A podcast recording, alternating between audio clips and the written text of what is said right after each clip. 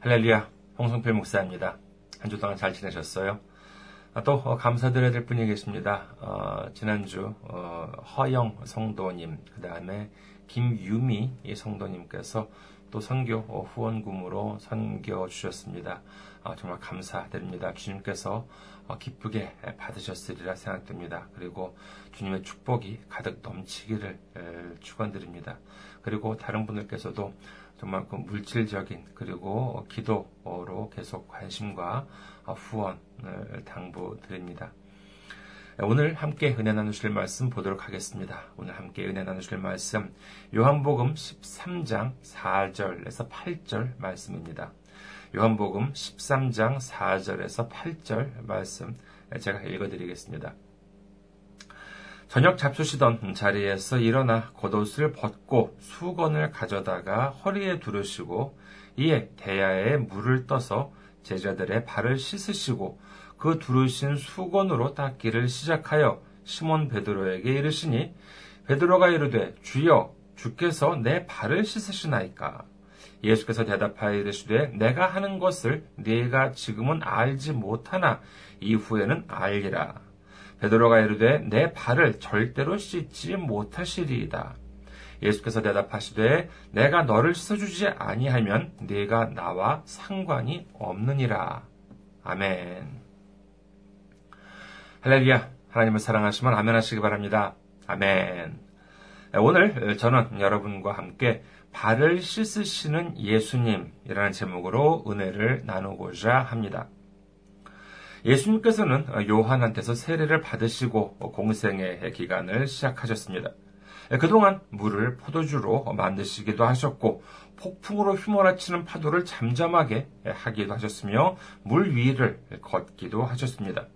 가시는 곳마다 천국 복음도 전파하셨을 뿐만 아니라 맹인의 눈을 뜨게 하시고 병든 자를 일으키시고 죽은 자를 살리시기까지 하셨습니다. 그리고 이제 마지막 순간이 다가오고 있었습니다.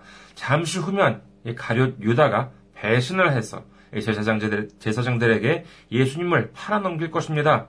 그 사실을 다른 제자들은 몰랐습니다만 예수님께서는 분명히 알고 계셨습니다. 시간은 1분 1초 흐르고 있었습니다. 마지막 순간이 다가오기 전에 예수님께서는 사랑하는 제자들에게 한마디라도 더 말씀하고 싶으셨을 것입니다. 그런데 예수님께서는 말씀을 하시는 대신에 식사하시던 자리에서 일어나시더니 제자들의 발을 차례대로 씻으시기 시작하십니다.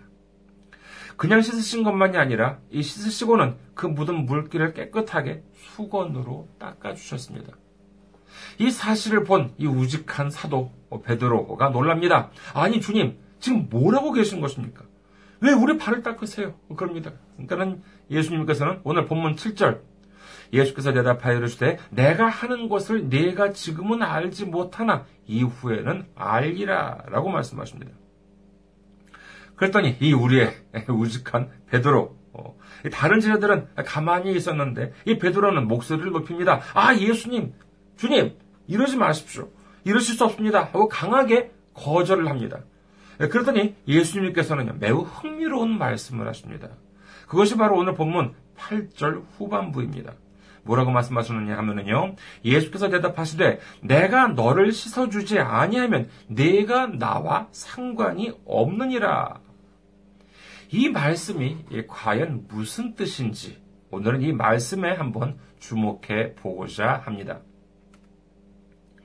먼저 예수님께서는 제자들의 발을 씻어 주셨는데 그 상황부터 알아보도록 하겠습니다.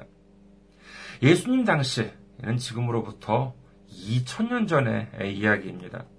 그때 사람들이 신은 신발, 더구나 서민들이 신는 신발은요, 요즘으로 말한다면은 그 슬리퍼를 조금 단단하게 고정을 시킨 것, 그 정도였습니다. 더구나 뭐 아스팔트 길이 뭐 어디 있습니까? 당시 유럽 지역을 지배했던 로마는요, 그래도 이 도로망 정비에 투자를 많이 했습니다. 그래서 이 돌들을 이용을 해서 이 도로를 정비하기도 했습니다만은 모든 길이 그랬던 것은 아니죠. 대부분의 도로는요, 그저 뭐 쉽게 말하자면 그냥 비포장 도로에 지나지 않았습니다. 그런 길을 이 신발을 신고 나가서 이 몇 발자국을 걷기만 하더라도요, 금세 발은 먼지 투성이가 되고 맙니다. 그러니까 이 신발은 뭐 발바닥 그 밑창이 있으니까는요. 이 발바닥은 이게 보호를 하지만은 그 외의 부분에 대해서는 이 발가락부터 해서 좀 발등까지 다 노출된 드러낸 드러난 상태였습니다. 그러니까는요, 이, 그, 이 발이 얼마나 지저분했겠습니까? 근데 예수님께서는 그와 같은 발을 씻어준 것이었습니다. 요즘도 여러 교회에서 제자, 훈련 과정을 보면은 이른바 세족식이라고 들어보셨는지 모르겠습니다. 세족식을 하는 곳이 꽤 있는 것으로 알고 있습니다. 얘는 뭐 교회만이 아니라 뭐 무슨 뭐 미션 스쿨이다. 아니면 뭐 여러 단체 같은 데서도 이와 같은 프로그램을 도입하는 경우가 있는데 말하자면은 뭐 교역자나 아, 직분자나 아니면 이제 뭐 그런 좀 높은 높이 계신 책임자 되시는 분들이 평신도를 이제 섬긴다는 그런 뜻으로 이제 발을 이렇게 씻어준다는 것이죠. 제가 미국에 있을 때, 그 당시 잠시 다녔던 교회 청년부에서도요, 그런 프로그램이 있었습니다. 그래서 난생 처음으로 그 세족식이라고 하는 것을 이제 해봤습니다만은, 어, 당시 저는 이제 그 당시 저는 이제 평신도였기 때문에 제 발을 그 교회 청년부 리더들이 이제 씻어 어, 주었습니다만은 그때 그 보니까는요 미리 그 안내 프린트를 나눠주더라고요. 근데 거기 보니까는 주의사항에 적혀 있었습니다. 어, 참 재미있었습니다만은요. 뭐라고 적혀 있었냐라고 하면은, 일단, 그 세족식을 하는 분들은요, 미리 발톱을 깨끗하게 깎고, 반드시 발을 깨끗하게 씻으라는 그와 같은 내용이었습니다. 충분히 이해는 갑니다. 무슨 목욕을 시켜주는 것도 아니고 단순한 그냥 이벤트인데 뭐 지저분한 발을 씻어주기 뭐 좋아하는 사람이 얼마나 있겠습니까? 그리고 그 세족식이 시작되고 이제 그 이제 그 상대방 뭐 청년부 리더가 되신 분이겠죠. 그분이 이제 제 발을 씻어 주었습니다만은요. 맨 처음에는 뭐 분위기상 뭐 감동도 좀 받았습니다만은 뭐 조금 지나니까는요, 뭐, 뭐, 감흥도 없고, 뭐 그냥 그저 뭐 그냥 이런 것만 한번 해봤다. 뭐 이제 뭐 그 정도지 뭐 그 이상은 음, 아니었습니다. 뭐 그리고 뭐 제가 좀 심보가 고약해서 그런지는 모르겠습니다만은 다른 단체에서 이런 행사를 하는 것을 보면은요 발을 씻겨주는 분들이 뭐 겸손한 마음에서 물론 이런 행사를 하는 것도 물론 뭐 많겠죠. 예, 그렇지만은 어쩌면은 경우에 따라서는 그냥 좀 보여주시 보여주기식 에, 뭐 우리는 뭐 이런 것도 한다. 라고 하는 뭐 이런 과시용 이벤트처럼 여겨지고 어, 있는 것도 있겠다라고 하는 그런 생각도 들었습니다. 하지만은 예수님께서 제자들의 발을 써주실 때 어땠습니까? 너희들 잘 들어. 너희들 내가 지금부터 너희들 발을 써줄 텐데 발을 써줄 텐데 어여 가서 발 좀 좀 깨끗하게 씻고 와. 아, 그랬었어요? 아니 그렇지 않습니다. 제자들한테 아무 말씀도 없이 갑자기 일어나서 발을 씻어주기 시작하셨습니다. 그렇다면 왜 발이었을까요?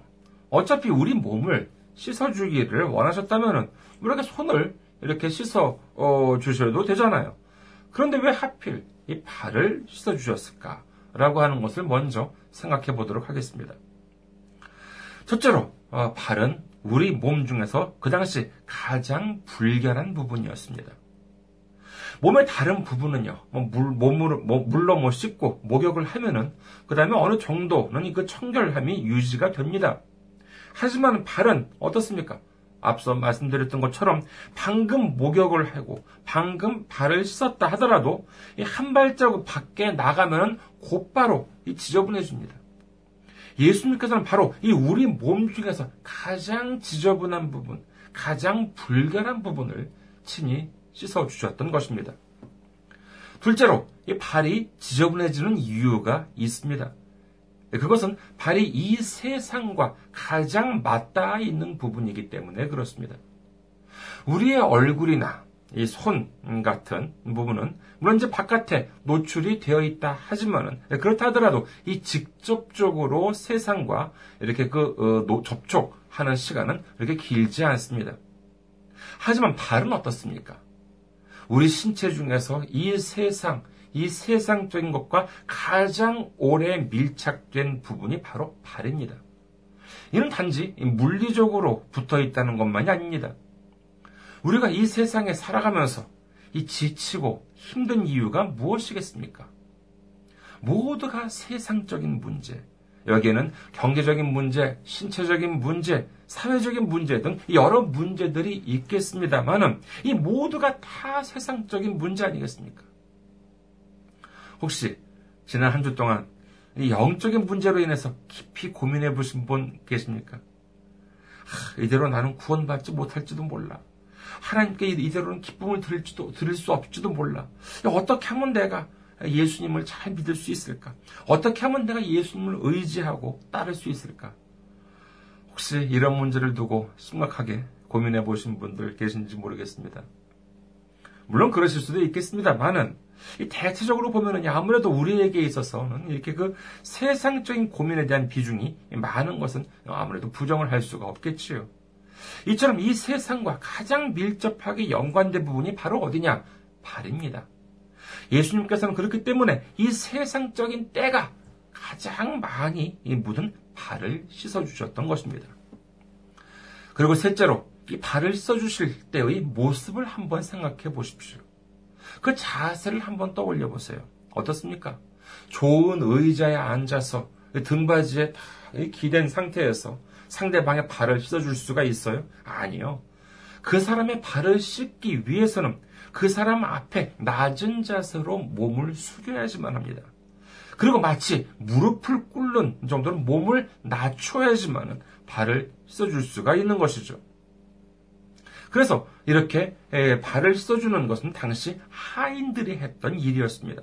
이 얼마나 자존심이 상하고 치욕적인 자세입니까? 만약에 내가 발을 씻겨주는 사람이, 내가 만약에 누군가 발을 씻겨줘야 돼요. 그런데 그 사람이 나보다 월등하게 훌륭한 사람이다. 그리고 나는 그 사람보다는 아주 한참 못한 사람이다. 뭐 이런 상황이라면, 네, 그런 상황이라면 뭐 그나마 이해할 수도 있겠습니다만은, 아니, 예수님이 제자보다 못해요? 아니요, 그럴 리가 있나요? 그런데도 불구하고 이 제자들 앞에서 무릎을 꿇고서 발을 씻어 주셨습니다. 예수님께서는 바로 이 섬기는 사람의 자세를 보여주셨던 것이죠. 많은 교역자들이나 정치, 뭐, 교회 지도자들, 나아가 이걸 따라했는지는 모르겠다면요. 정치인들까지도 무슨 뭐 국민을 섬기고 나라를 섬기겠다고 합니다만은, 어디 그렇습니까? 입으로는 섬긴다고 하지만은 실제 행동은 몸을 숙이기는 커녕, 몸을 섬기, 뭐, 국민을 섬기기는 커녕, 이 세상적인 권세에 취해서 성도들 위에 군림하고 교회 위에 군림하고 국민들 위에 군림하는 사람들이 얼마나 많이 있습니까? 예수님께서는 진정으로 섬긴다는 것이 어떤 것인지를 우리에게, 우리 모두에게 보여주시기 위해서 제자들의 발을 씻으셨던 것이라고 할 수 있겠습니다. 제자들 중에서 베드로는 이 이유를 모르고 어, 왜 제 발을 씻으시냐고 예수님께 물었더니 예, 지금은 너희가 몰라도 나중에는 내가 왜 그랬는지 알게 될 것이라고 말씀을 하십니다만은 그래도 베드로가 아, 어, 제 발은 절대로 씻지 못하십니다. 예, 그러실 수 없습니다 하고 완고하게 거절을 합니다. 아마도 그렇게 이렇게 말을 했더라면 예수님한테도 무슨 칭찬이라도 들을 줄을 생각했는지 모릅니다만 예수님의 반응은 오히려 정반대였습니다. 앞서 살펴본 바와 같이 내가 너를 씻어주지 않는다면 우리는 서로 상관이 없어. 이렇게 말씀하셨던 것입니다.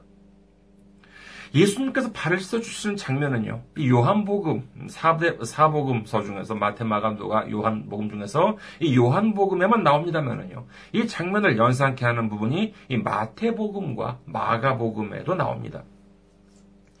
마태복음 16장 21절에서 23절에 보면은요, 이때로부터 예수 그리스도께서 자기가 예루살렘에 올라가 장로들과 대제사장들과 서기관들에게 많은 고난을 받고 죽임을 당하고 제3일에 살아나야 할 것을 제자들에게 비로소 나타내시니 베드로가 예수를 붙들고 항변하여 이르되 주여 그리 마옵소서 이 일이 결코 죽게 미치지 아니하리이다. 예수께서 돌이키시며 베드로에게 이르시되 사탄아 내 뒤로 물러가라 너는 나를 넘어지게 하는 자로다 네가 하나님의 일을 생각하지 아니하고 도리어 사람의 일을 생각하는도다 하시고 예수님께서 많은 고난을 받고 죽임을 당하고는 사흘 만에 살아나실 것을 말씀하시니까 베드로가 나서서 아 절대로 그러실 수 없다고 합니다. 그러더니 예수님께서 칭찬하셨습니까? 아니요. 오히려 사탄아 물러가라 라고까지 아주 심한 말로 꾸짖으십니다. 이 베드로는 예수님이 싫어서 그랬습니까? 아니요. 예수님을 사랑하는 마음에, 예수님을 존경하는 마음에 그랬을 것입니다. 하지만 진정으로 예수님의 뜻을 알지는 못했습니다. 그래서 이렇게 한 번도 아니고 두 번이나 이렇게 혼이 난 것이죠. 예수님께서 제자들의 발을 씻어주신 이유가 앞서 살펴본 바와 같이 첫째로는 우리 중에서 가장 불결한 부분, 가장 불결한 부분을 깨끗하게 해주시기 위해서 씻어주신 것이고, 그 다음 둘째로는 이 세상적인 문제들을 해결해 주시기 위해서였고요. 셋째로는 섬김과 겸손함을 보여주시기 위해서였다고 말씀드렸습니다. 그리고 예수님이 이 모든 것을 이루시기 위해서 단순히 제자들의 발만 씻어주고 마셨습니까? 이제 내가 할 건 다 했다. 그렇게 말씀하셨어요? 아니요. 그렇지 않습니다. 이 모든 것을 단번에 보여주신 것이 무엇이었습니까? 그렇죠. 바로 십자가였습니다. 첫째로, 이 예수님이 십자가를 지신 이유, 그것은 우리의 가장 불결하고 지저분한 우리의 죄악을 깨끗하게 해주시기 위해서 지신 것입니다. 베드로전서 2장 24절에서 25절 친히 나무에 달려 그 몸으로 우리 죄를 담당하셨으니 이는 우리로 죄에 대하여 죽고 의에 대하여 살게 하려 하심이라. 그가 채찍에 맞음으로 너희는 나음을 얻었나니 전에 너희가 전에는 양과 같이 길을 잃었더니 이제는 너희 영혼의 목자와 감독 되신 이에게 돌아왔느니라. 아멘. 우리의 죄악은요. 그저 양이나 염소나 데려다가 재단에서 불태우면 해결되는 그 정도가 아니었습니다. 그렇다면 우리의 죄악이라고 하는 것은 어느 정도였습니까? 그렇죠. 바로 하나님의 아들이신 예수님께서 우리를 대신해서 채찍에 맞으시고 우리를 대신해서 십자가에 달리시고 우리를 대신해서 죽으셔야 했음을 해결되는 것이었습니다. 그 외에 다른 방법이 있었다면요. 예수님께서는 더 쉬운 방법을 택하셨겠죠. 하지만 그것만이 오직 그 방법만이 이 십자가만이 유일한 길이었던 것입니다. 둘째로 예수님이 십자가를 지신 이유는 우리의 세상적인 문제들을 해결해 주시기 위해서 지신 것입니다. 로마서 3장 25절 보도록 하겠습니다. 이 예수를 하나님이 그의 피로서 믿음으로 말미암는 화목제물로 세우셨으니 이는 하나님께서 길을 참으시는 중에 전에 지은 죄를 간과하심으로 자기의 의로우심을 나타내려 하심이니 우리의 모든 문제들이 왜 생겨납니까? 경제적인 문제, 신체적인 문제, 사회적인 문제가 왜 일어납니까? 바로 이 하나님과 나와의 관계가 회복되지 않았기 때문입니다. 우리의 몸을 한번 생각해 봅시다. 우리 몸의 건강을 유지하기 위해서 중요한 요소 중 하나가 바로 이 혈액순환이라고 합니다. 아무리 우리 몸 안에 있는 장기가 건강하다 하더라도 혈관 중 어디 한 군데가 막히거나 아니면 좁아지거나 하면 곧바로 몸에 문제가 생긴다는 것입니다. 하나님과 나와의 관계에 있어서도 마찬가지입니다.